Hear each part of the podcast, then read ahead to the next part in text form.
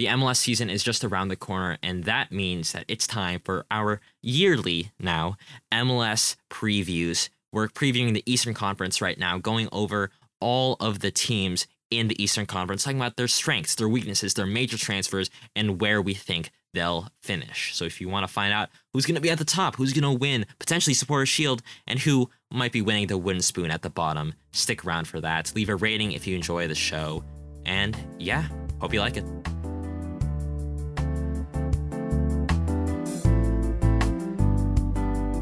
Hello and welcome back to another deep dive episode of The Final Third.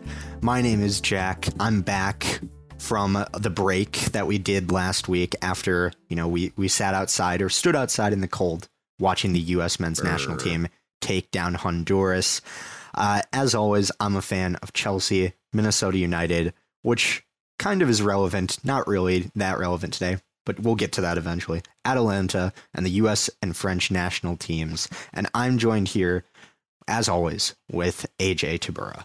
Yeah, I'm AJ. I'm the other co-host of this podcast. I'm a fan of Minnesota United, who just signed their first couple of players to their second team. Very, very interesting. We're not talking about them this week too much, but we will next week when we preview the Western Conference. Also a fan of the U.S. national teams.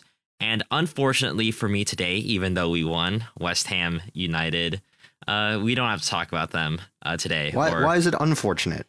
Unfortunate. I mean, we won, but I don't know. There's some off the field issues with the club right now. Yes. And we don't have to talk about that because we're talking about the better league, not the Premier League. Major League Soccer, specifically, if you were paying attention to how I was talking about the Western Conference, the Eastern Conference. This week, every single season, not every single season, the past couple of seasons, whether it's the European season or the American season, we previewed the season and all the teams. And particularly with MLS last season, we took a look at each of the conferences and talked about the teams and previewed how the conference would shake up. So today we had the Eastern Conference, and we'll be going team by team to all the different clubs, both new and old, talk about the major transfers in and out, the strengths, the weaknesses, and finally where we would put them in the 14-team table. Jack, how are you feeling about the Eastern Conference? Just in general, do you think they'll be stronger than the West? Because I feel like the West last season, overall in the regular season, was a little bit of higher quality, don't you think? I think the West is always a little bit higher quality in it. I mean, and with the addition of Nashville to the Western Conference instead of being in the Eastern Conference as they have been, I think that they're going to be a little bit stronger. That's not to say that the Eastern Conference doesn't have some good teams in there as well, but I think we're also both biased towards the Western Conference because of Minnesota United. I think, and we'll get to this, I think the East and a lot of teams have added a lot of good talent, and I'm excited to talk about it. So Jack and I will, get things started. We split these teams up 7 and 7. And as we have found out, going through things alphabetically would have caused pretty much me going off right at the beginning and then Jack going off right at the end. So we're going to do a random wheel spin here. And we have Orlando City, Jack, as the first team. Okay. And I know that's yours. So Orlando, has had a couple of good seasons here. But Jack, how do you view the offseason and the season coming up for the Orlando City Lions?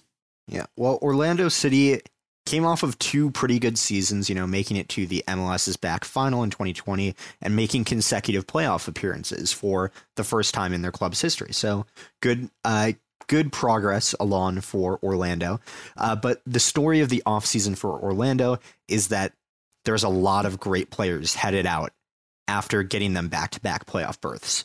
The departures are headlined by Nani, who went on a free to Venezia, who seem to be collecting a ton of players from MLS lately. Yeah. We've got Chris Mueller, who went on a free transfer to Hibernian in the Scottish Premiership.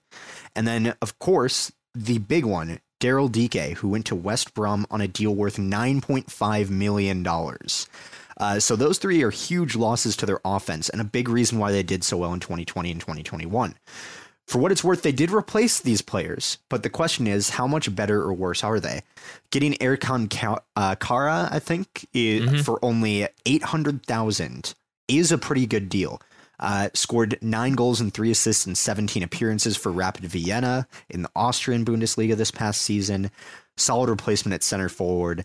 Facundo Torres could be really good. He's an Uruguayan international, young guy who arrived on a fee worth $7.5 million.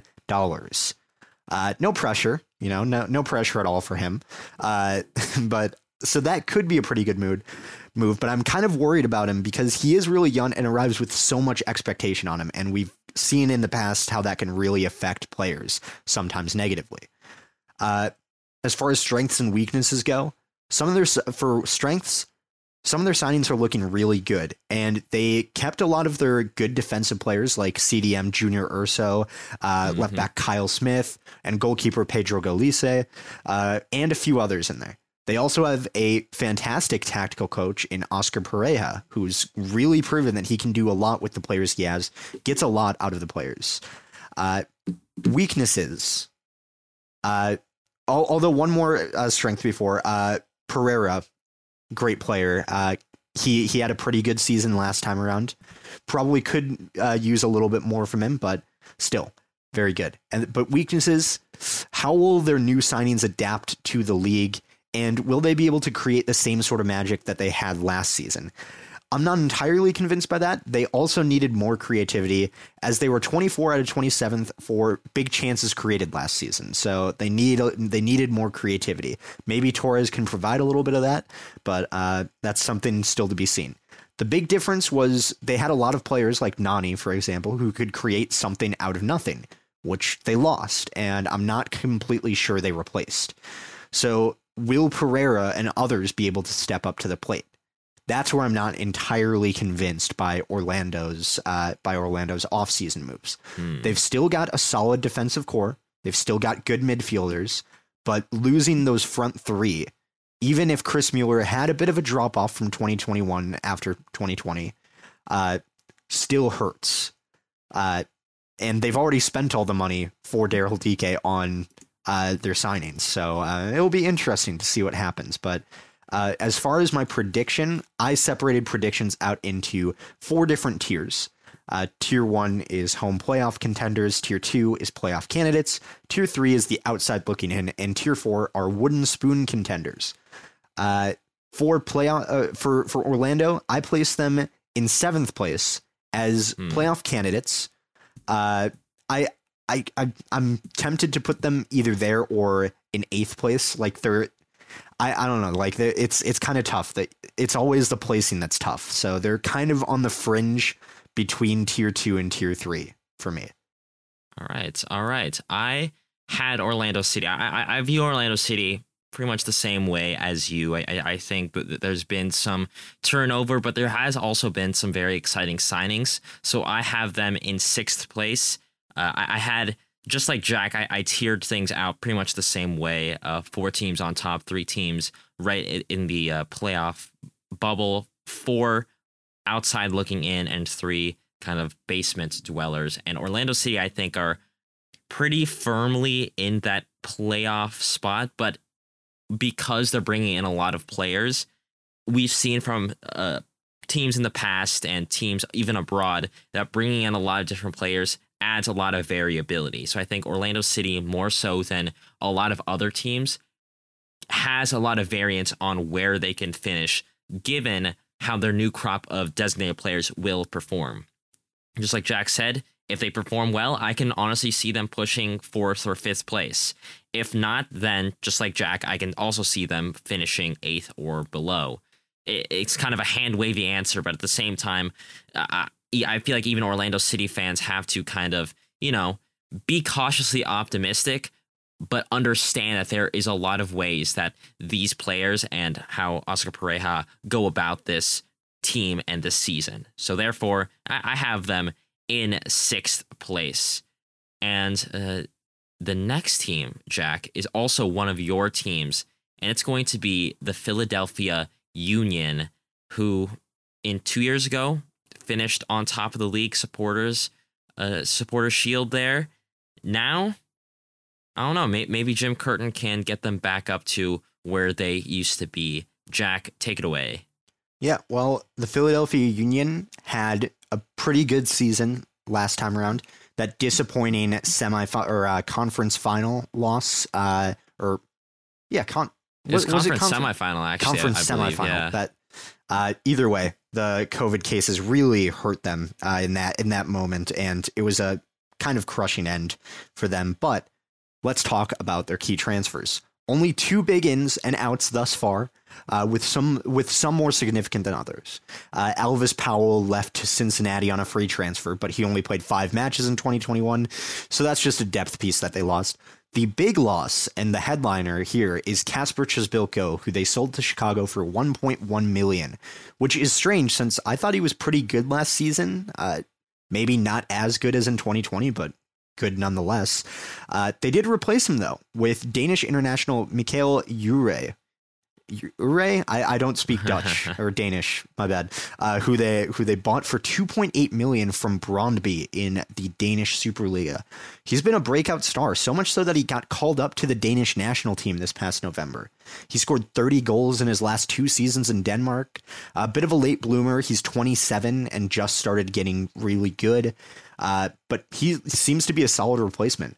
They also got Julian Carranza from Inter Miami on an interesting deal. It's a loan with an option to buy that looks, if I saw the numbers correctly, $6 million for a buy clause, which seems incredibly high, especially for an interleague transfer or intraleague.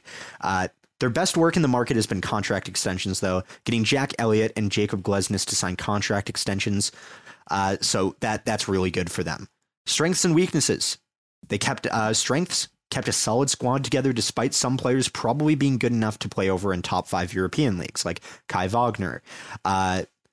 Their defense is still the same solid 5 of Wagner, Elliott, Glesnes, and Biza, with Andre Blake in goal, and they brought in a promising replacement for their top scorer last season. But honestly, though, the big thing that acts as their strength is the defense. It was massive last season, conceding 1 goal per game and keeping 13 clean sheets, which was good for most in the league.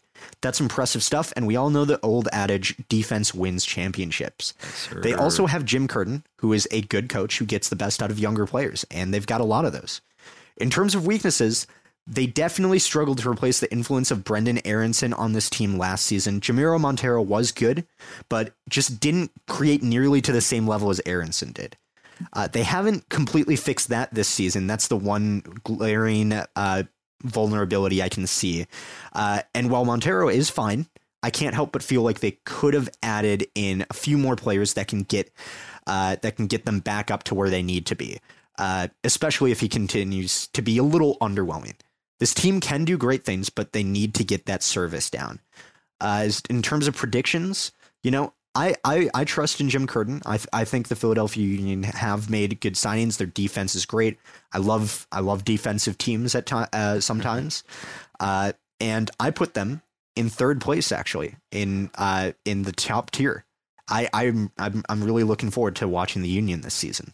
Yeah, I also like Jim Curtin. I also like the Philadelphia Union. I like the Philadelphia Union so much I actually have them in 1st place. Wow. Okay. 1st place in the East. I really like the business that the Union have done, keeping a very powerful core of players in. And, I think really when you look at it, when you look at how Philadelphia Union are doing, it's really just one piece away from being a very good team. They have in pretty much most positions, players that on their day could be best 11 players. Obviously, you have Andre Blake, but you also have the merry amount of all the players that you mentioned. What they're missing really is a good number 9. Like, yeah, Kasper was a good player, but still, when you look at the amount of goals that they scored last season, it wasn't that impressive compared to their compatriots to the north and south of them, right? You look at the fact that they scored 48 goals. Well, considering that New England scored 65, Nashville scored 55, New York City FC scored 56. You have to go down all the way to Atlanta United, who scored 45 goals, to find the next one that scored as little as them.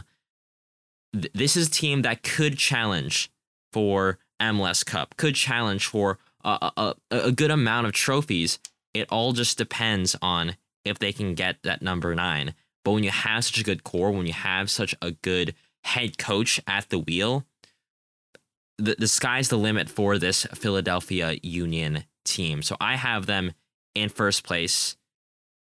Could move around, but I see them as contenders for sure. I could see that for sure. I didn't mention the number 9 issue because I honestly think Mikkel, however you pronounce it, the Danish guy, he looks like a beast, and I think that he's probably going to solve that issue. Yeah, I'm really looking forward to seeing that, and I think if he can, fill in that missing role for them, they're going to do crazy good things. I don't think they're in the Champions League this season. I don't think so either. Yeah, but I guess they technically are in the League's Cup, so maybe they can make a run there if they have a good number 9, but especially that MLS regular season and playoffs, that number 9 is going to be key for them. And Mikkel Uhre, yeah, you're right, is going to be hopefully a good player for them.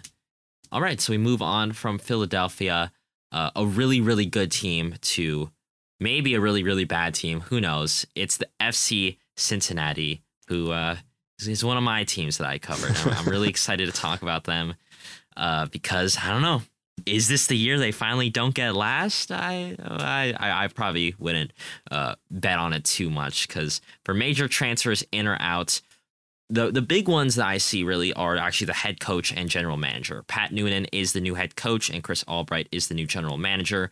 Both are actually previously of the Philadelphia Union. So I think we can see an emulation of Union's play style, perhaps. Maybe a little bit more attacking, pressing, I don't know.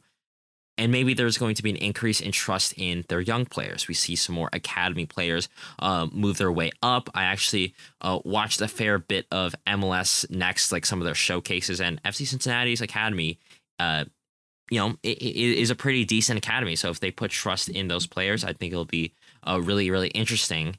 And I think maybe one of their bigger signings this offseason is something that they really haven't had in the past. 'Cause what is their goalkeeper, Vermeer, wasn't very good, but what they needed was an okay goalkeeper. And they get that in Alec Khan. He's not lights out. There's nothing in the advanced stats that make you absolutely drool over him. But at the same time, it's good to have that.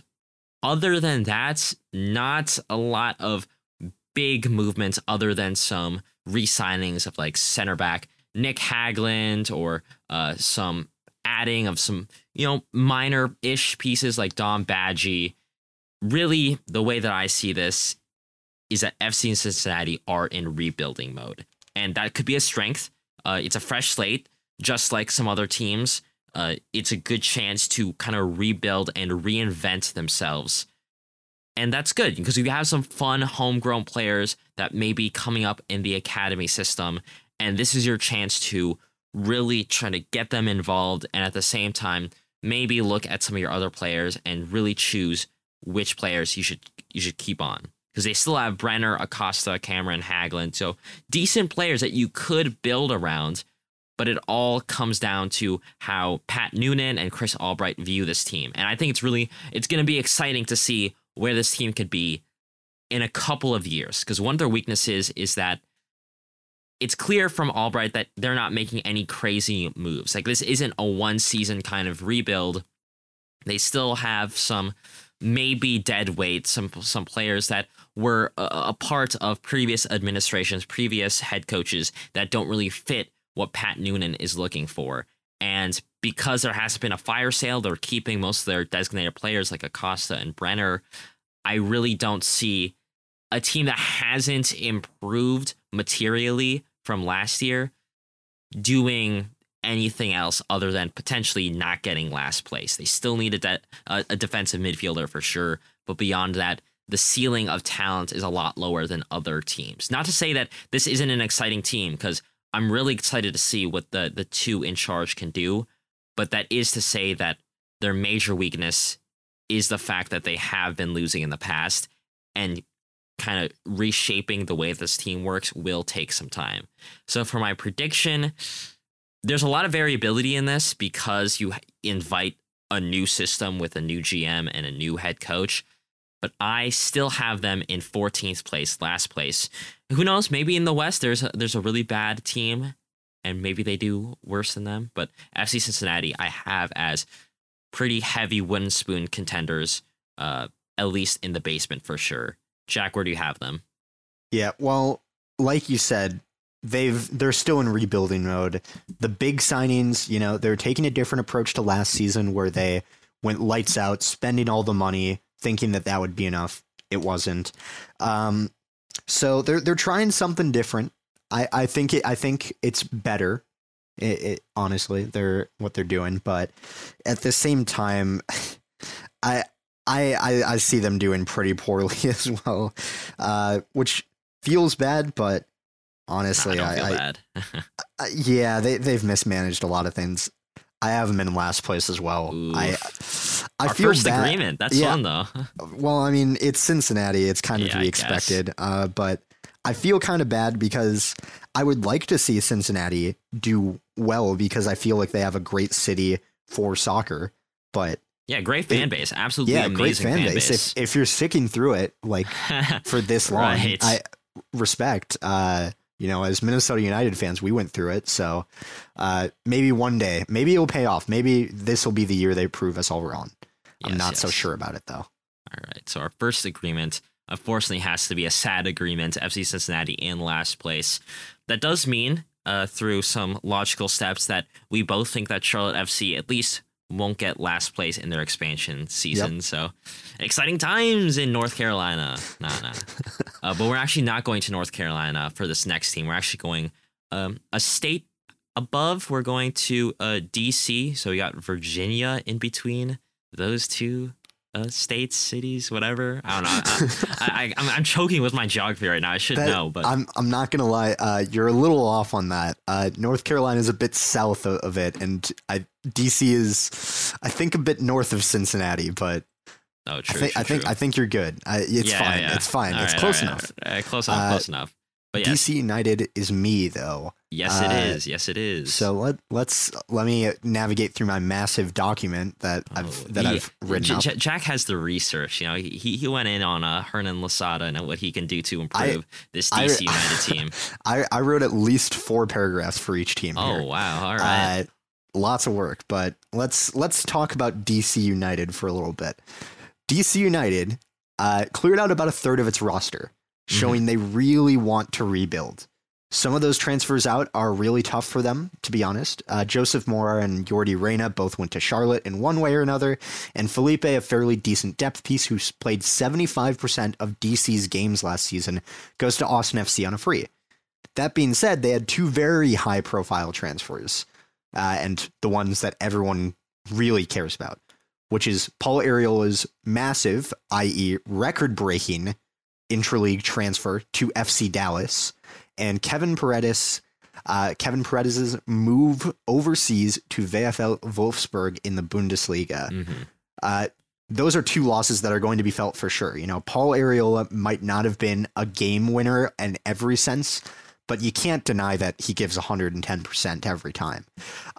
So who did they bring in? Well, they made Brendan Hines-Eike's transfer permanent, which was a pretty good piece of business. He played well in limited matches last season. They also brought in Brad Smith from Seattle, who has been decent for Seattle in the past few seasons. Went to the championship for a few games as well in between. They're also heavily linked with Carlos Tevez, which would be wild and a pretty good transfer if that goes through. I could see it happening because Ramón Ábila has the same agent as him, and they had Ramón Ábila last season after Minnesota United gave up on him. So they replaced their outgoing players, or the major outgoing players, for the most part. but not necessarily upgrading on them, to be completely honest, which is where we get to a few problems. Strengths and weaknesses. As far as strengths go, they still have Ola Kamara, who was amazing for DC last season. He scored a ton of goals. Maybe a lot of them were penalties, but hey, they were goals nonetheless. They also have Julian Gressel, who provided 9 assists last season's, Andy Nahar, Heinz Eich, and Donovan Pines to hold down the defense. They also had a coach that was capable of getting a lot out of some of the players that he had. And he'll have another season to make that impact felt. I'm not sure if Hernan Lozada is like the best coach that DC United can have, but he has done okay. He's done okay. And he'll have another season to do it. Weaknesses. They did a clean out and didn't replace with many players that I'd necessarily classify as game changers. Like, yes, Brad Smith is a decent player, but is he like the player that's going to be able to replace Paul Areola or Kevin Paredes? Probably not. And that's where we get to an issue. I'm sure the young players they recruited will get good well at DC. You know, they do that really well, developing younger talents, but that's more for the future than in the present term. So that's the issue that I see. With all that being said, though, I do still think DC United have a solid enough team. The core, besides Areola and Paredes, is more or less the same. And for that reason, I have them in more or less the same position as last time around, which is in 8th place. You know, one place less than before. I feel like the loss of Areola and Paredes is going to be felt, and that'll bring him down a little bit. But yeah, I have him in 8th place, just between tier 2 and 3. But yeah, just outside the playoffs. Right. I have them in a pretty similar spot. I have them just outside the playoffs as well, but I have them in 9th place actually. And I see this team as, you know, with acquisitions and with outgoing transfers, about the same place as where they were last season. And even though, you know, whatever, like their performance last season with a new head coach, you can scratch that off as a mulligan or whatever, right? But I just don't think the team that came up short in the regular season last season can, you know, suddenly change overnight and become materially better without material gains in their transfers.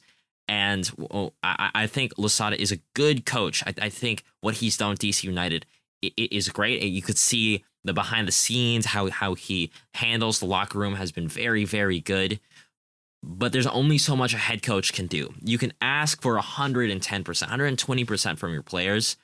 But if the players just don't have a high enough ceiling to compete with the likes of NYCFC, with the Philadelphia Union, with New England Revolution, then it's just going to be really hard to see them doing better than where they were last season. So I said 9th place, just not enough real investment from the ownership to lift them up past that playoff line.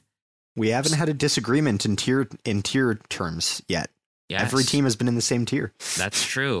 We have one in each. That may or may not change with this next one, but it'll definitely change when I say Inter Miami win it all. Yeah. I was actually kidding about the Philadelphia Union being first. I have Miami in first. No.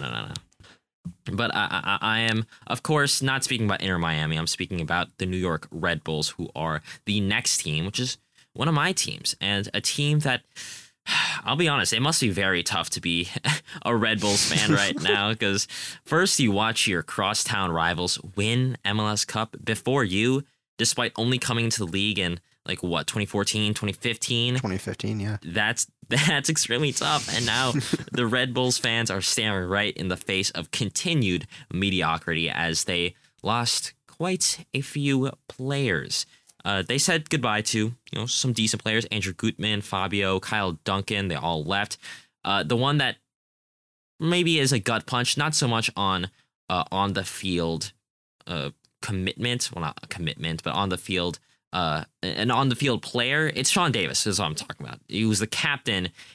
And I'm not necessarily saying about what he does on the field, because you can always replace that. But he's their captain. And maybe it speaks a little bit more to what's going on in the locker room and with the ownership, because he took a smaller salary to join NYCFC. Or not NYCFC, that'd be terrible. Nashville SC. I'm losing my mind. Nashville SC in the West. And that could clue us in on a little bit of issues with the Red Bulls' investment. They did, however, bring in Lewis Morgan from Miami for a crazy $1.2 million deal in GAM. And I think he'll do great in that winger spot. And beyond that, I don't think that the Red Bulls have been overall too active or too prolific in this transfer window. So I'm not so much betting for them, I should say. Strengths, Clark, Amaya, and one of their new signings, Jesus Castellano, are good youngsters in the midfield. And then you have pretty decent players. Klamala is good. Aaron Long is good. Lewis Morgan had a great season last year, all things considered, for Inter Miami. He's great. They have some really good pieces, but the weaknesses is they lack significant depth. And that comes from the ownership not properly investing in this team. I remember tweeting this out last summer, and I got some pushback from a particular New York Red Bulls fan account on Twitter about how I don't think Red Bulls really invest in their team. They sell a lot of their good players and don't really add anything back. And they pushed back on me saying like, oh, but it's just like, it's business, it's whatever. But as we see from the past couple years, this model of what New York Red Bulls are doing, which is, selling players, trying to not moneyball their way through things, but, try to cut costs. It works. Upgrading from the academy within is good. But at some point, you just need to have better players surrounding your core academy players. And that's just not happening right now. I think in a lot of spots, whether it be in the attack, midfield, or defense, they are short of maybe not raw players, but more real quality game changers. And therefore, I can see this being a step back. Red Bulls fans, if I am completely off base, do let me know. But I don't think that from what I've seen, the Red Bulls will be any better than last season. So I'm actually having them drop off quite a bit. And I think in this particular tier, it's a little bit close. But I have them in 10th place in the East. So, not too far off from the playoffs. Anything can happen. But there are other teams I think have taken steps further than the Red Bulls to be a stronger team. Jack? Yeah, I actually have a lot of the same ideas as you, honestly. I will say they did make the signing of their goalkeeper permanent. He was on loan from Salzburg. He was great as well. He was so underrated. Honestly, that is a good piece of business. I feel like that's where the good business might stop a little bit. Yeah, that's good business. Like Cornell is a good goalkeeper, but he's not much of an addition because he was there last season. Exactly. We've seen what he adds to this team. Still good though. Still good. Yeah. So that's what I'll say about that. I have them in 10th place as well though. Oh wow.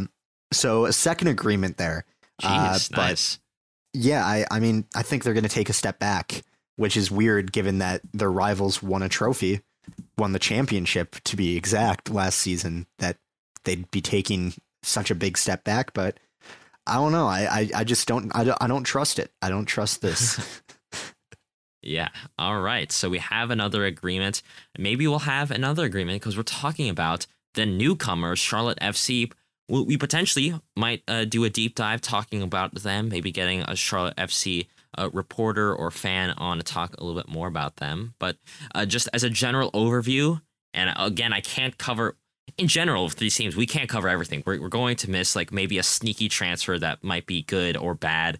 We might be missing a particular player or strength, but especially for Charlotte FC, a full on deep dive is in order because when we talk about major transfers in and out, every transfer is a major transfer in and out because, you know, it's all new. It's all new. But they're the expansion team, and so it's very interesting to talk about them. They have two designated players, which is pretty impressive because Minnesota United did not have one until, like, the second season. So it's cool to see at least some ambition from that Charlotte ownership. Defensive midfielder Jordi Alcavar is one of them. He's from Ecuador, who's just 22, but can potentially be really, really good. I think really investing in a defensive midfielder is a move that I quite like because I think that's a very good anchor for your team if you have a talented defensive midfielder. But they also have another designated player, Polish international striker Karol Swiderski, who actually is pretty good. I don't know why more people aren't talking about this. I believe Buksa also plays for Poland, and Swiderski has more goals than Buksa, which is very, very interesting. And obviously, Buksa has completely destroyed this league at some point, so who knows? Maybe Charlotte FC have a very talented striker within them. But they also have some other key players that they've added. Alan Franco, who's on loan from Atletico Mineiro, who'll be key in the midfield. They also, through the expansion draft, which Jack and I have talked about before, got a very talented fullback in Anton Walks from Atlanta United. But they also have added in the recent months players who have been in the league and know it pretty well. Harrison Offal of Columbus, which I think is a great move. I think he's been very good for Columbus, so I'm really excited to see what he adds to this defense. Jordi Reyna of DC, Joseph Mora also of DC come to mind. Obviously, Christian Fuchs is old, but I think he's going to be a great locker room presence, especially for some of the younger guys that they've signed through the Super Draft. And yeah, I am pleasantly surprised with what Charlotte FC has built. I know I was kind of bagging on them earlier. Still going to bag on them for some of their off the field stuff and how maybe not inspiring some of their dealings with the supporters have been. But well, I think I should also mention their head coach, who's only been coaching at the top level for 3 years now. Again, Miguel Angel Ramirez. Pretty interesting. He's young. He's got some ideas. Really excited to see how that plays out. And the strengths, I mentioned how they dealt with their fan base, but their fan base so far, as we've seen, has been pretty excited about this team, which I think can help a lot for an expansion team. They got 50,000 tickets already sold for their home opener against the LA Galaxy. I would love to be in that atmosphere for that first game, especially against the Galaxy. But yeah, they're also a team full of international talent and experience. So it's not like it's nothing, right? But I think the weaknesses is, can this team gel, right? Expansion teams aren't expected to necessarily. So whether or not they can actually fit all the pieces together for the first time is something to be seen. Some teams get it right away, but that usually requires a lot of investment, like with LAFC and Atlanta United. Some other teams have a good promise, but require a little bit more ramping up. You can think of Austin FC, SC Cincinnati, Orlando City, Minnesota United. So I wouldn't get my hopes up too much, especially when you bet on international talent this much. There is a risk that they can't adapt to MLS as well as other teams. But I still think they'll do okay, better than last place at the very least, because I have them in 13th place. I think they'll do okay. I think they'll get some wins. However, I don't see them being playoff contenders in this first year. Jack, where do you have them? There's no way we've agreed this much because I have them in 13th as well. Jack, like, we've done this podcast so much. We just like mind meld together. That's funny. I think I really like some of the business they've done. Like you were saying, Karol Swiderski's a great signing. Done pretty well in the Greece Superliga, did well in the Elektrasa in Poland, does well for the Polish national team, scoring a goal just about every other game. He's a good striker, so I'm looking forward to seeing him play. I feel like that's an exciting trend just in MLS, to do a brief tangent, that, you know, they're looking at strikers outside of just like big five leagues, a bunch of these clubs, and I like to see it, and I think it'll pay off for them a little bit. I don't think they'll set the league on fire by any means, but I do think that they will have some good moments on the field. So, yeah, I'm looking forward to seeing what they end up doing, but just barely enough to not do to not get last, I think, is how I'd classify this. All right, cool. Oh, another agreement. What is that? 3 agreements in a row? That's crazy. Not in a row, but 3 agreements so far. Pretty good. Jack, we have this next one, and I believe it's one of your teams. It's Inter Miami. Maybe we'll agree for this one. Who knows? I think it's very possible that we'll agree for this one. So Inter Miami.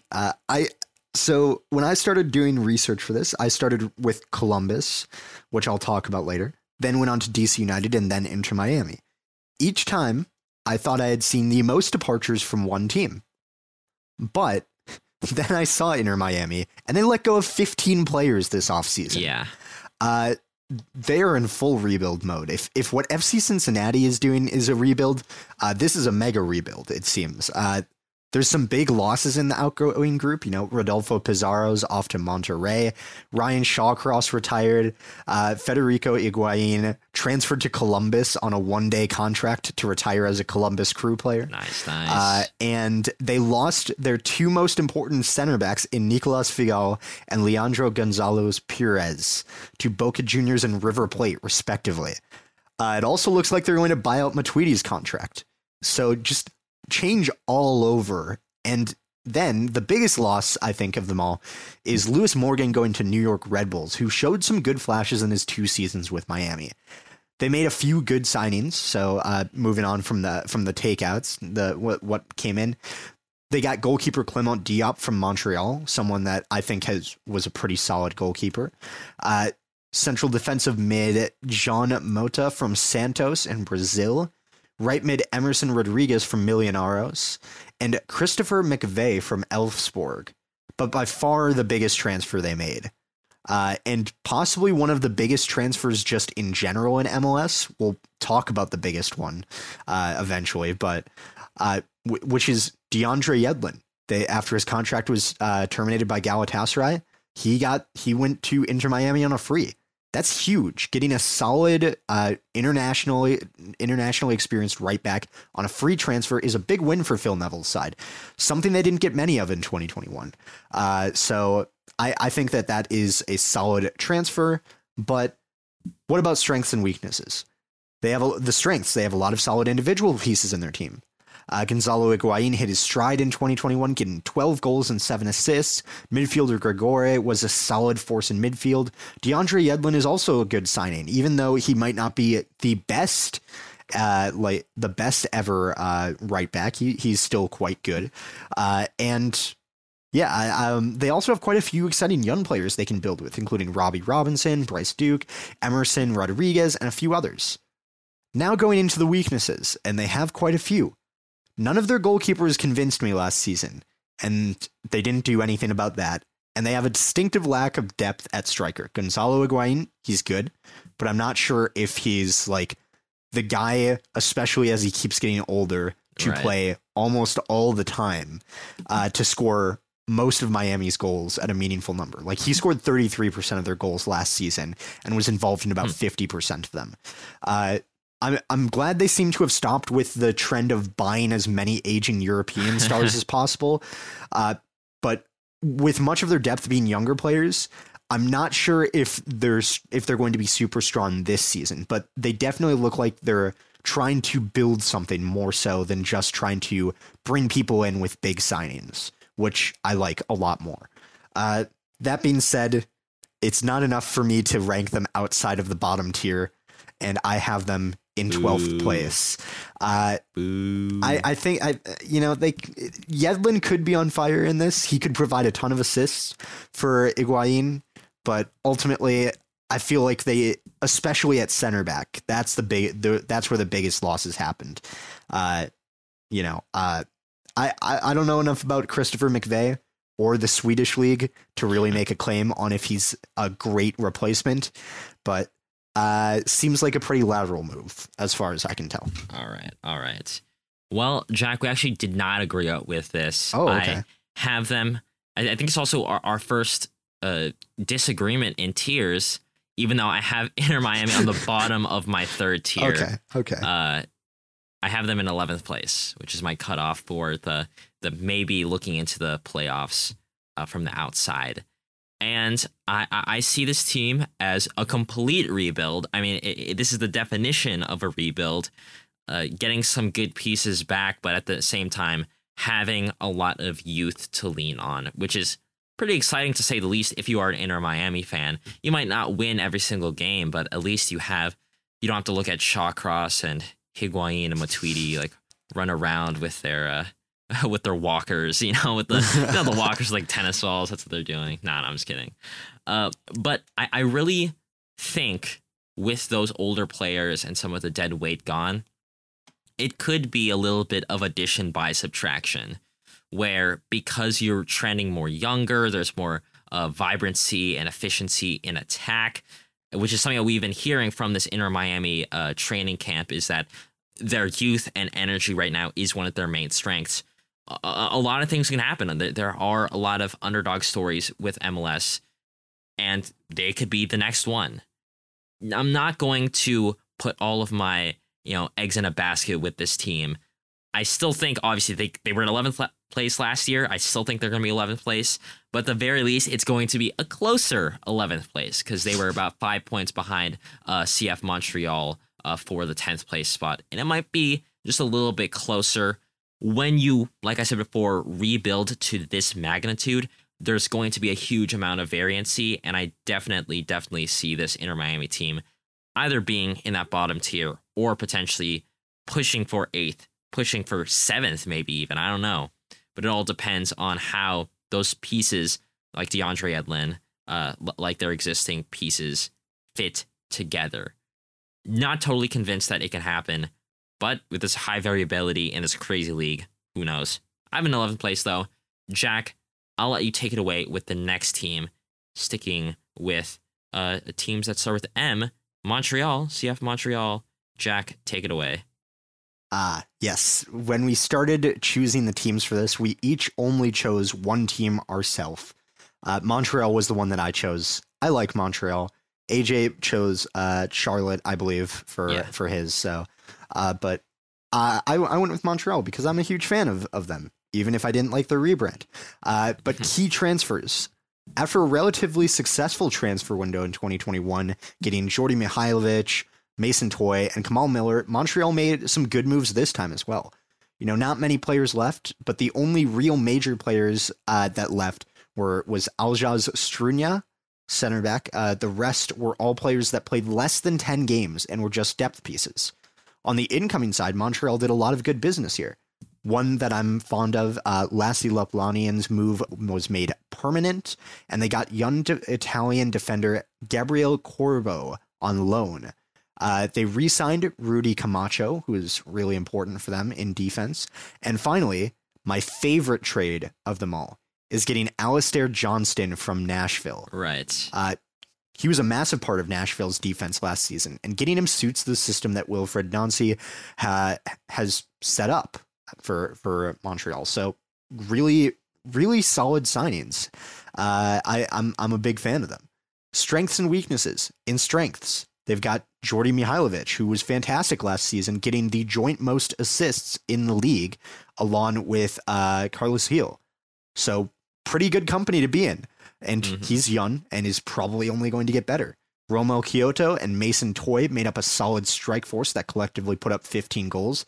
And Victor Wanyama had another pretty successful year, being a solid force in midfield, which he'll hope to continue. They also had a decent enough defense that have a great passing game that lets them control the game with their 3-5-2 formation. Weaknesses, though, and a big reason why they weren't fantastic last year, comes down to a few things. Their goalkeeper, James Pantemis, he's young. He wasn't all that fantastic, though. He only put up 3 clean sheets in 18 matches. A lot of that also comes down to the defense itself, but he didn't look great or particularly comfortable in a lot of situations for Montreal. He's a young player for a goalkeeper, but he was just very inconsistent. And But Montreal, given that they didn't sign a new goalkeeper, look like they're going to trust him as the main guy this season. I will also say they haven't been using DP spots at all. I originally wrote effectively, but they don't really use them. They have two available still. They could probably do with getting a DP striker because, well, I highlighted Toy and Kyoto as good players. They were decent, but they need someone who can put more chances away since they were and actually take shots because they were 24th out of 27 teams in the league in shots on target per match and could have done with someone taking some more shots for them. They haven't really done that. They've gotten some good defenders and, you know, made a move permanent. They really could have used a DP striker. Maybe they'll still get one, but I wouldn't count on it at this point. So that being said, I really want Montreal to do well, and I would love to sit here and say that they're going to do great. But ultimately, I can only see a modest improvement for them. I have them in 9th place, which maybe a little bit lower. I could see them getting 8th, maybe 7th, but I don't see them getting much higher than that unless they add like, watch, this episode's going to come out and they're going to add like a DP striker and a DP goalkeeper somehow. But yeah, that's where I have them right now. All right. I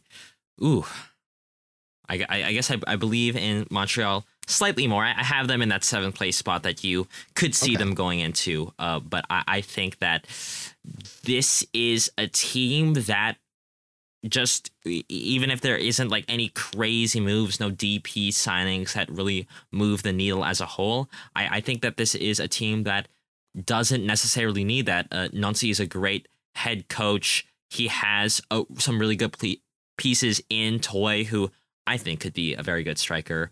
Mihalovic, as well as, you know, the other signings that you mentioned, and, you know, the key players that already exist in that space, like Kyoto. Alistair Johnson is a very good pickup. Lot of reliance on young players, but I can honestly see it playing out really well with 2 open designated player spots. I also can see them investing either before the season starts or more likely in the summer window, in which case it's pretty plug and play at that point, because this is already a pretty good core of players. It all depends on how those younger players can fit around that core and help support them. If we've seen what happens when teams that have a good young contingency like Seattle do when their main core players are out with injury. Having good young players step up and do well is huge if you want to be pushing for the playoff spots.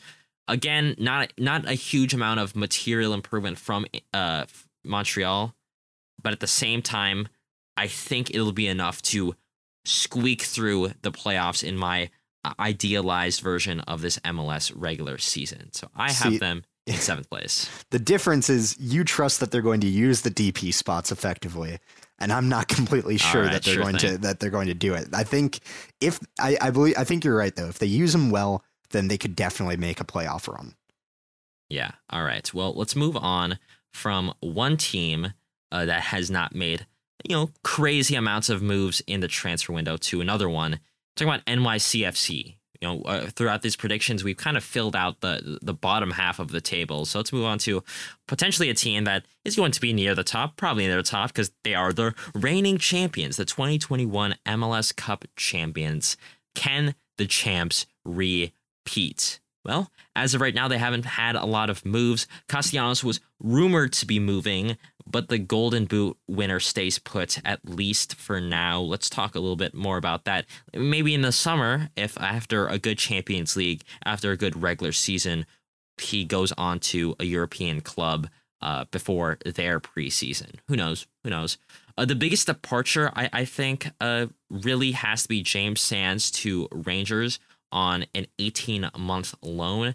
I've spoken a little bit about this before. James Sands is a very, very good player, and so missing him will be kind of a hit for NYCFC, but at the end of the day, I think it is a positive move for both him and the club. Their biggest, maybe only real significant signing to their team so far would be Thiago Martins from Yokohama F. Marinos.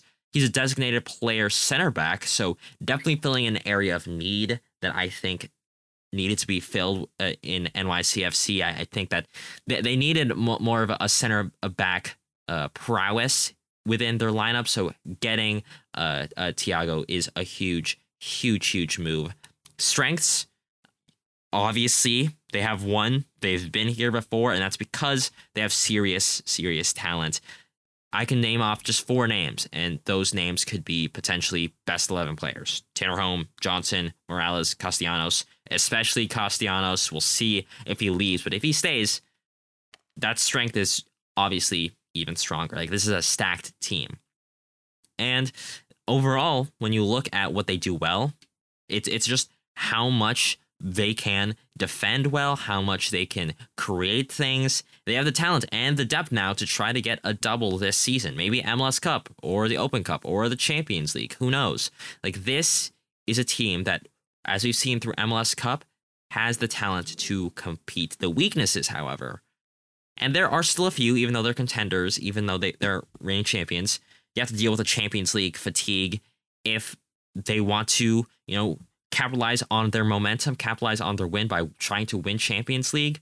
Well, that might put a strain on their team, maybe get some injuries. And also, can they perform up to their XG? They were amazing last season in terms of their advanced numbers, both in XG and with X assists, with all the advanced metrics that you can really see. But that didn't always translate to points, didn't always translate to goals, because Castellanos can't do everything. So can they find more of an output in front of goal? That is something that we'll need to see. However, I don't think NYCFC necessarily is going to drop off. I have them in third place, which is weird to put MLS Cup champions, but that big, can they perform up to their XG points, is a bit of an issue when you consider Castellanos may be moving, and with not a lot of transfer movement, I can see them dropping off at least a little bit. I think that the top three in the East are going to be quite close, closer than years past. So I have them in third place. Jack, where do you have the reigning champs? Yeah, well, they did well to keep Castellanos, like you were saying. That's huge for them. I agree. James Sands is a pretty big loss for them. He was really good for them and really helped them out. But I think they're going to do a little bit better than you say. I have them in second place. Okay. The Champions League fatigue. Yes, I think it's possible. I mean, we saw it for sure with the Columbus Crew last season, as well as just injury problems. But I still back NYCFC to do pretty well. They've always been at or near the top of the table for the past few years, at least. So I'd back them to still get second. All right. Well, let's talk about some more teams here. I'm really curious to see who your first place team is, Jack. So now we have what? Your third place, your second place team, and maybe this next team will be your first place team, because we're talking about Toronto FC, which is one of my teams that I'll be covering. When we look at Toronto FC, I think they have been the team of note in this past season, not particularly because people believe they are going to be for sure the Supporters Shield winners, for sure the MLS Cup champions. But if there was an award for off-season transfer window winner, maybe Toronto FC is that. Even though there are some other teams that definitely deserve a shout there. Major transfers in and out. Hot take, I think their biggest signing is Bob Bradley, who is a very good head coach. That's a fair assessment, I think. Definitely an upgrade from their previous head coaches, particularly Chris Armas. In fact, I think he's the top American coach in terms of experience and reputation. And he brings in a culture of winning and high expectations. And when you have a coach that has done well with LAFC, with the teams in the past, maybe not Swansea, we don't talk about that. Egypt, sure, why not? It really shows what Toronto FC wants to do, which is win and win consistently. And I think that he and his ambition and his tactics are the man for the job. He's the man for the job. They did say goodbye to some key players of the past. Justin Mauro, Omar Gonzalez, Liam Fraser, Mark Delgado, and a pretty key player for them last season, Richie Larea, who went on to Nottingham Forest. And also winger Soteldo, who didn't gel with Toronto at all, didn't put up too good of numbers last season, his only season with Toronto FC. And he's left for a Tigres, which frees up a designated player spot. And in return, they get a new designated player, Carlos Salcedo, Mexican center back, who is a huge talent and will help shore up their defense, which has not been as great as it has been in the past. And especially with some of the young players that they were leaning on in the past, definitely going to be a huge help. A rumored departure, even though it's pretty much done, is Altidore, who will open up the pathway for another number 9 to make his mark, or potentially open up a DP spot for Lorenzo Insigne from Napoli, who is absolutely definitely the biggest signing of MLS this season. He's coming to Toronto in the summer in a blockbuster move that is great for Toronto, not just off the field, because obviously that'll sell tickets, but really in his prime, he's going to be a huge get on the field as well. Now, there's also been some other rumors of Toronto FC making some moves. Giovinco was a rumor, but that has gone off the table because he's moved to, I believe, Sampdoria in Serie A. And I want to say there's some other Italians that got linked to Toronto. Like, was it Bellotti or something? Yep, that's the one. Okay, yep. Yeah. I don't really have any news whether that's going to get over the line or not. I have a feeling that might not be the spot that they need to really invest in. But strengths, before I get into some weaknesses, crazy talents. Like Salcedo is a great center back. You have Bob Bradley, who, even though he's getting old, is still a pretty good midfielder, a good captain as well. Then you have Pozuelo, MVP candidate. Osorio, great utility guy. Not just utility guy, he's a great player. Ayo Akinola, who I think, if he can get over injuries, will have a great amount of success scoring goals, especially surrounded by all of surrounds him. And now Insigne, you add him on, like great attacking prowess. The weakness, however, this pretty big weakness, you know, you obviously have a good strength in attack, good strength in a very good head coach. The weakness, however, is that they don't have any defensive depth. Kamar Lawrence is probably going to go. So we got Singh, Oro, Shane O'Neill, and then Salcedo, obviously, like, not too much confidence in that, especially when you lose a player like Richie Larea as well, and Kamar Lawrence now. That can't be it in order to really make a move towards MLS Cup, make a move towards a Supporters' Shield. That will require a lot of investment. We're really nearing the beginning of the season, and that kind of worries me for Toronto FC. They, of course, can add in the spring, in the summer, but without some really good defensive pieces, it's going to look like a Ferrari on top and potentially not even a go-kart, like a horse-drawn carriage in the back at some points this season. So even though I'd love to put them in first place because this is going to be an exciting team to watch, there needs to be some more moves before I can say that this is out and out the contender for MLS. So I have them in a pretty good spot still, fourth place. It all depends on how they clean stuff up in the back. Jack, where do you have them? Wow, I've got to say you're ranking them a lot, not a lot higher, but pretty higher than me. Insigne is a great signing. I don't think they're going to get Belotti because AC Milan and Chelsea have ramped up a pursuit of him. I think, given that he's still like 25, given the option to go to Toronto versus AC Milan or Chelsea, he's probably going to choose one of the two European clubs. But I think their defensive problems are going to be a bit bigger. Like you said, Insigne is great, but if you don't have the defense to stop goals from coming in, it's not going to be good. I still have them making the playoffs, but I have them in sixth place, so a little bit further down. But I still think they'll do okay in this season. You know, anything's better after last season, pretty much. So, that's about it. If they can do better, and I think they will with Bob Bradley and Lorenzo Insigne especially, then that's good. All right. Jack, let's talk about Toronto FC's Trillium Cup rivals, which is the cup between Columbus and Toronto because they share the same, official flower or something. I don't know. But yes, Jack, Columbus Crew, which I believe is one of your teams. Why don't you take it away with them? Yes, it is. The Columbus Crew is one of the teams that I am talking about. Honestly, this was the hardest team for me to go through. Yeah, same pretty much. So key transfers for Columbus, well, first of all, some background. They had a pretty bad season last time around, considering they won MLS Cup 2 years ago. And they had a pretty big clear out this offseason, getting rid of 10 players so far. Harrison Awful is a big departure, although at 35, and given that his performance dropped off a little bit in the past season, we knew he was probably on his way out. Milton Valenzuela also heads out after an injury-stricken season. Sebastian Berhalter is the only other super notable departure, heading over to Vancouver.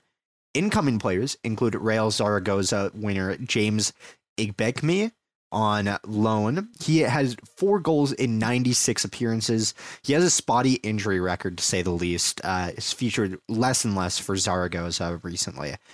They got Red Star Belgrade's Milos Dejanek on a free, and should provide some much needed depth at center back and for a free. He seems like a solid signing. He's a Serbian center back, looks decent. I don't watch Red Star Belgrade, so I couldn't tell you much more. Sure. But He based off of the statistics, he looks good. They also signed Jalil Anibaba, who looks interesting. But, at 33 years old and playing 9 games last season, I'm not sure how he fits into this roster as much more than depth. But I think the most interesting signing is Yaya Boa, who is a Ghanaian right winger who played for Wisla Krakow, scoring 5 goals in 19 games this past season. So I think that could be some really good depth. And, Kevin Molino was supposed to be that kind of guy at winger, but injury issues kicked in once again, and it didn't really play out. So Yaya Boa could be really interesting. Strengths and weaknesses. They still have a good squad with some great players. Lucas Zelarayan is still here. Giassi Zardes, as much as U.S. men's national team fans like to hate on him, he's decent, especially for Columbus and MLS. Darlington Nagmi, of course, is still there, and to highlight a few of those players. That being said, they're missing a lot of defensive depth. They have, at this point in time, 1 senior right back, no real experience left back. They signed Will Sands, who is James Sands' twin brother, who played for Georgetown in college.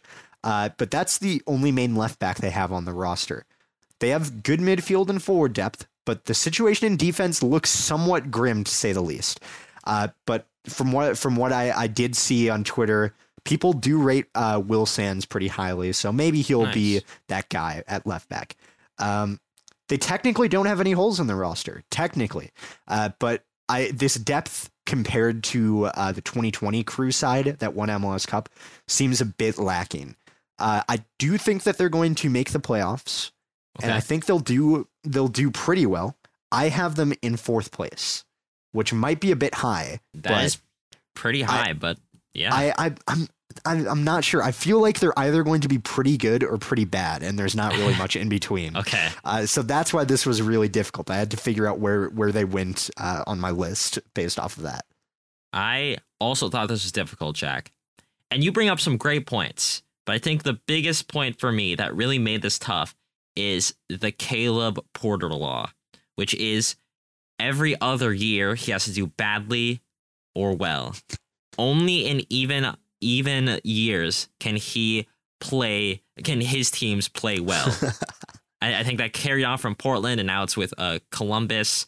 And yeah, since this is an even year, he 5th place, whatever, like 4th place, that should be where it is. But I think when I look at this depth, there's a lot of variability with this as well, but I think the quality has dropped, and I think that the teams above them, where I have them in 8th place, I'm looking at Montreal, Orlando. I think they have made better investments, and I think that their squads might be a little bit better in terms of depth and how they fit in together, at least better than Columbus. I don't know. Wow.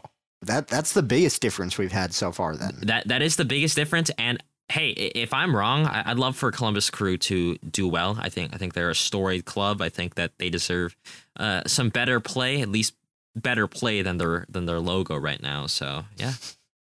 All right, let's move on. Jack, still don't know your first place team. Maybe we'll find out who it's going to be, but we probably won't because it's the Chicago Fire's next. No, that's my first place, obviously. Yeah. So I got Chicago Fire for this one. Major transfers in or out. They got a new head coach, which I think is one of their bigger transfers. I guess you can argue that there's definitely at least one bigger one than that. But it's Ezra Hendrickson, who's been an assistant to Siggy Schmid with the Galaxy. And Siggy Schmid, the late Siggy Schmid, has been one of the best head coaches in MLS. So a lot of good experience there. And Porter, speak of the devil, in Columbus when they won MLS Cup. This is his first big gig, though, and that comes with a lot of excitement. He's done all he needs to prove a spot in MLS, so really, really cool. They got rid of a lot of players last season, including some announced before the last game, including about 6 or 7 starters, including their captain, Francisco Calvo. I don't know. I'm pretty sure he was captain. I don't know why you would give him the captainship, but, you know, Francisco Calvo, he was booted. They took on, however, center back Rafael Chizikos from FC Köln. Probably Chicos, but whatever. From FC Köln in the Bundesliga. Only a TAM signing, and hopefully anchor a Chicago defense that isn't really well known for keeping balls out of their net. They also signed Philadelphia Union's number 9, Kasper Przyjilko. Nope, that's not it. I always forget it. Jack. Przyjilko. Exactly. I think that's right. You know, that's how I've been saying it. Every single time he comes up, I always mispronounce his name. Every single time I write it down, every single time it just goes out of my head. You just got to commit to one pronunciation. I'm gonna call him Kasper Przyjilko. There you go. Przyjilko. There we go. Who scored 35 goals in 83 games for the Union? Should add some pretty good number 9 talents for a Chicago Fire team that desperately needs some points in the season. And Shaqiri. There you go. That the big name. Right there. What a buy. He'll be a huge talent on the wing or as a number 10, wherever he wants to go. I'm sure that Hendrickson will let him choose where he thinks he'll fit the best. But he leaves Lyon after just 6 months there, coming in August 2021. But obviously, still a very good player, you know, playing for the Swiss national team. And I think, you know, the last time Chicago really bought a European superstar in Schweinsteiger, it worked out great. Shaqiri is a bit younger, and I think depending on how they build around him, it could work out really well. Strengths, however, I think, oddly enough, their biggest strength is their clean slate. They got rid of a lot of players, cleaned house, and now they have a new head coach, new star players, and it looks like the Fire can reinvent themselves on their own terms, and I'm sure that'll be a welcome change. Another strength, I haven't mentioned that, but Slonina was a best 11 caliber goalkeeper last year at just 17. He's rumored to maybe make a move abroad, but if Chicago can keep him in whatever capacity that is, whether it's a loan back or just not selling him, that'll be huge help in keeping clean sheets. Weaknesses. We're looking at a team that isn't used to winning, including a bunch of new pieces, is not going to fix that. It'll take a little bit of time. It'll take a little bit of defensive depth building. It'll take a little bit of youngsters and young players making their way up the ranks. They're better, but a lot of their depth is still, like I said, youngsters or mediocre MLS veterans. So still a lot of work for them. Predictions, you could probably guess. I have them near-ish the bottom in that basement dwelling spot. Shaqiri, good player. Not enough to lift them out of 12th place. Where I have them. Jack, what do you think? Yeah, Shaqiri's great, and Przyjilko's great. Both good. Not enough.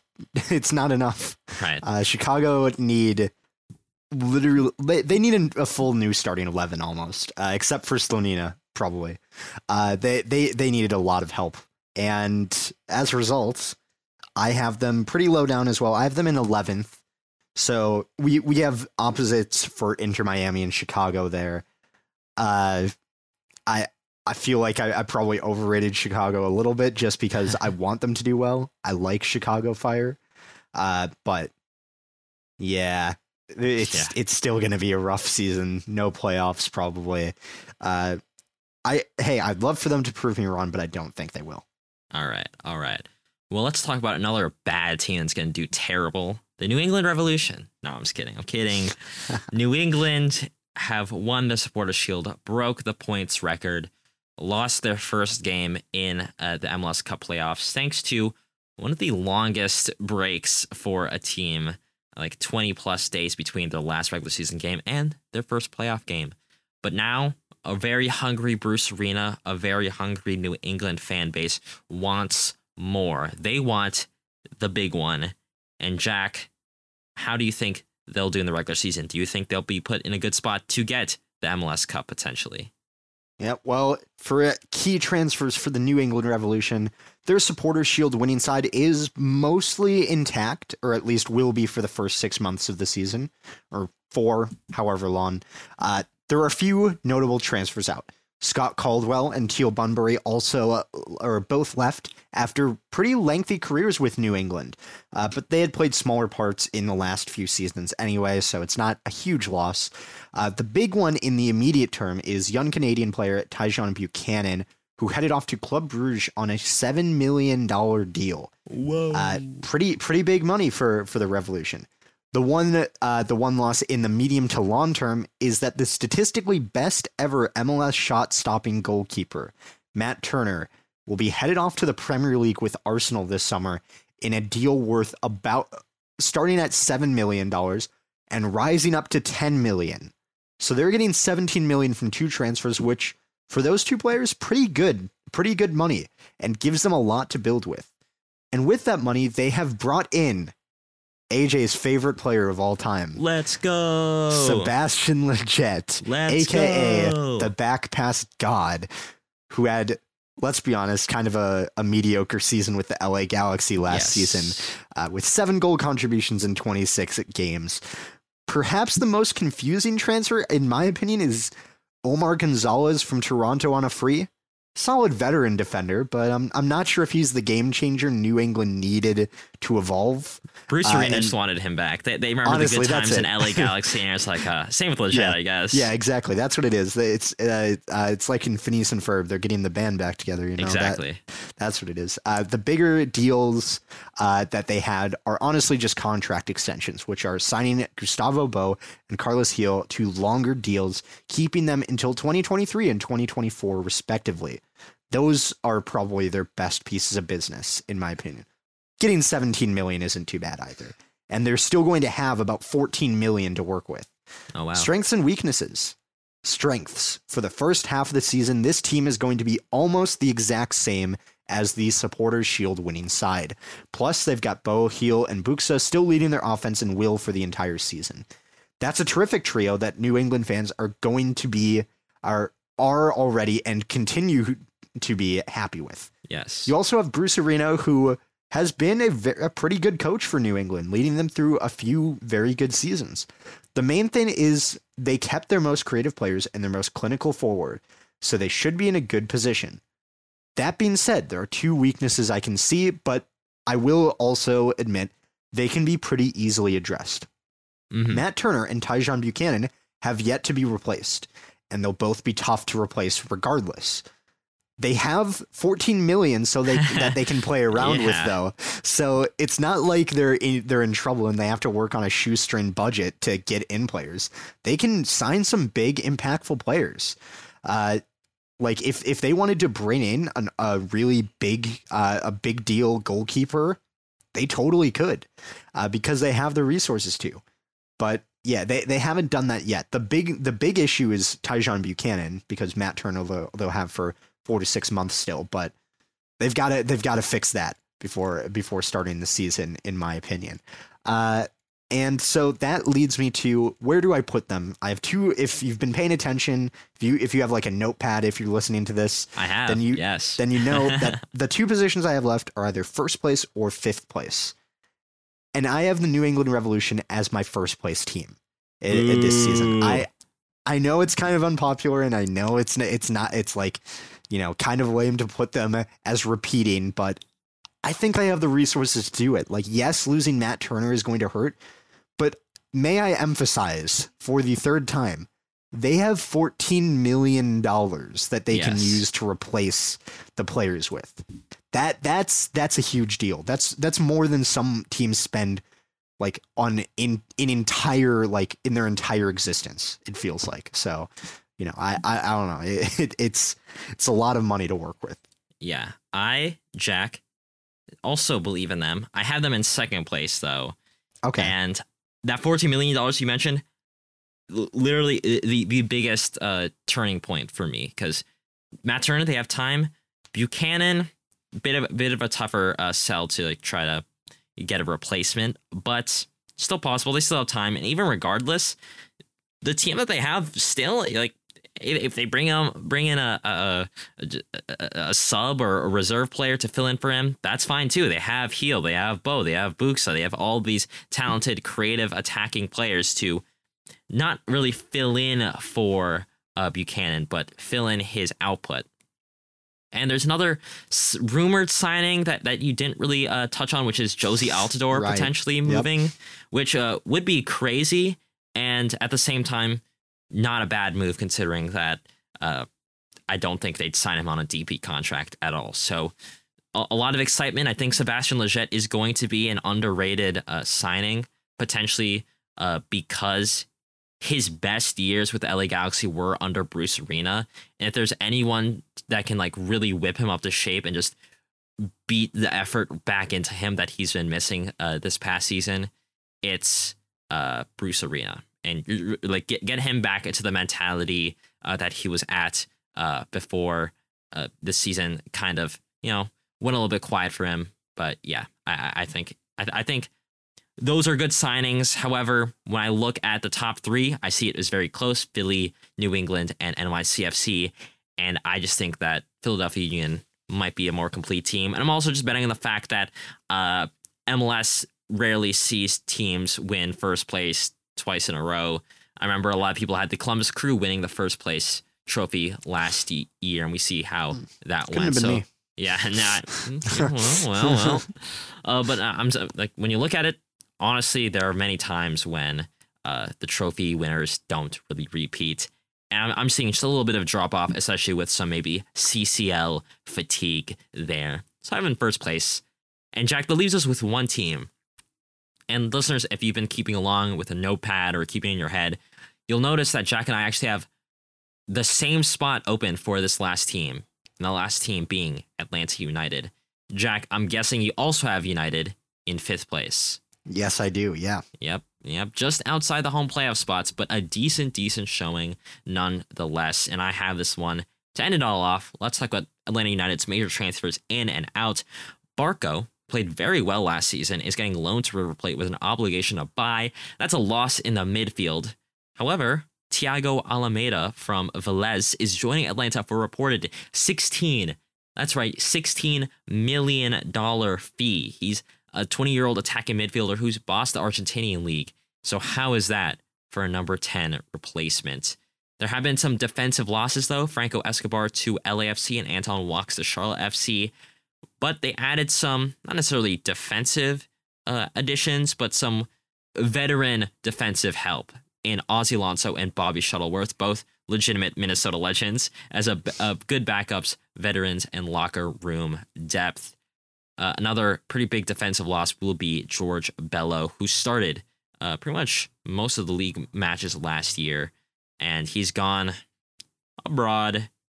And that kind of sucks for Atlanta United as they try to get back to where they were before. But strengths. Let's forget the defense for just a little bit, because attacking talent galore, hello.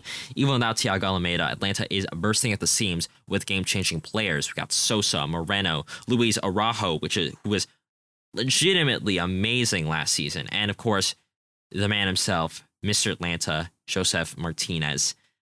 Very good defense on the center back part, at least. Guzan is old, but still serviceable. And you have Rollins Hernandez, Brooks Lennon as right back depth, Franco, Robinson and Campbell as center back options, Andrew Gutman, Caleb Wiley, and Mikey Ambrose potentially at left back. Not bad. The head coach, too. Very, very good. Gonzalo Pineda. Since taking over mid-August, he has a 50% win record, lifting Atlanta into the playoffs in a year where it looked like they might not. Weaknesses, I can think of two main ones. One is being getting some maybe higher level defensive depth. We have a good amount of youngsters there or players that potentially maybe going abroad. Robinson midway through the year, Brooks Lennon perhaps, but then you have after that some players that may need to step it up if they want to be, a good team. So maybe getting a replacement or just really hoping that they pan out. The biggest weakness I could see in this Atlanta team that really, I wouldn't say holds them back, but maybe limits their ceiling is Joseph Martinez. He didn't have the crazy bounce back year that we thought he would have coming back from injury. He could still bang them in, getting maybe like 17 or 18 goals last season. But if Atlanta really want to call themselves contenders, they need a golden boot challenging striker to complement the great attacking, creative midfield that they have. And that just might not be the case with Joseph anymore, especially as he gets older. A sophomore year after his injury return may be in order, and may be time for a really good one, but it'll take a pretty big movement up from where he was last season. So I'm predicting them in fifth. Jack, why do you have Atlanta in fifth place? Well, you covered it. Most of it. They've lost quite a few players that have been very good for them. George Bello, I think, is going to be a huge loss.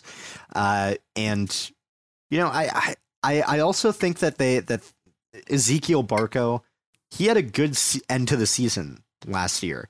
And getting rid of him or loaning him out, I don't know. It feels weird because I know they've replaced him. Yeah, but he was looking like he was hitting his stride, and so it seems strange to ship him out. But Atlanta, they're a solid team. Their coach is great, probably among the best coaches in the Eastern Conference.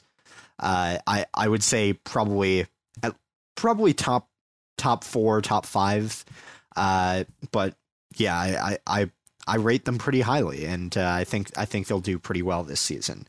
But that actually that leads to an interesting thing, because our bottom five are all the same five teams in a little bit different order. Yes. And our top five, 4 out of the 5 are the same teams in there. Mm-hmm. So very similar, our orders. Yeah, I think really those teams kind of picked themselves, because I think there were some teams that really made some strides, some teams that didn't, and a good amount that mixed in the middle could go either way towards the top or the bottom. But going off that, Jack, why don't you go through your final table you think will be how the Eastern Conference plays out?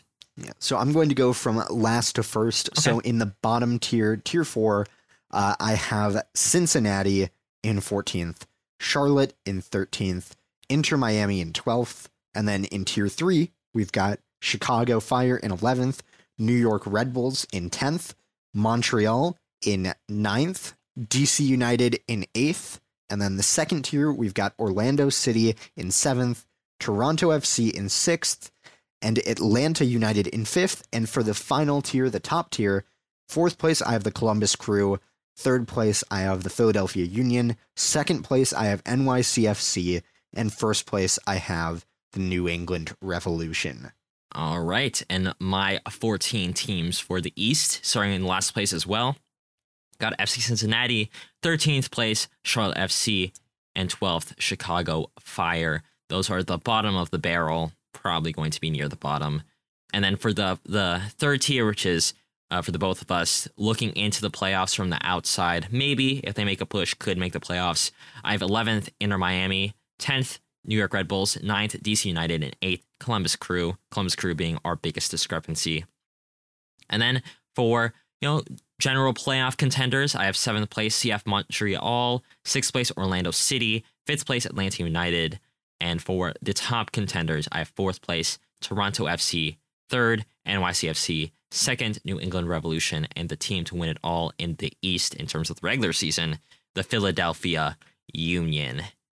Jack, how are you feeling about those predictions? Do you think we'll be embarrassed by the end of the season? I mean, given how crazy MLS is, probably. It's very likely that we are.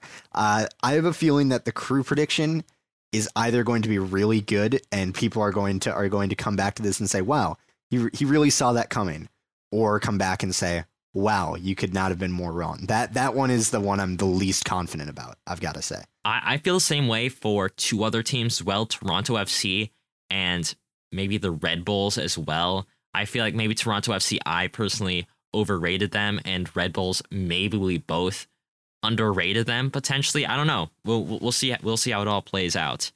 But Jack, if people want to shout at us for getting their favorite team wrong and putting them on the bottom of the table, where can they do that? Well, they can find us on Twitter at Final Third Show, Instagram Final Third Show as well, but we use Twitter a lot more. Yes. Check us out on there to see our takes on, Minnesota Aurora's newest signing, Sarah Fuller, goalkeeper. Pretty cool stuff.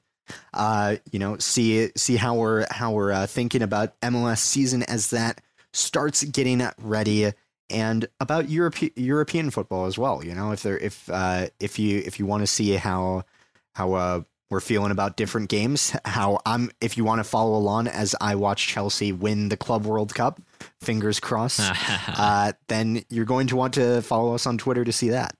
All right. Yeah. And also go to our website, finalthirdshow.com, if you want us one-stop shop for all things the Final Third podcast. We'll see you guys next Monday for our news and predictions episode. Well, we'll cover some crazy things I'm going to predict is going to happen this weekend. Tell your friend about the show. Tell your dad about the show.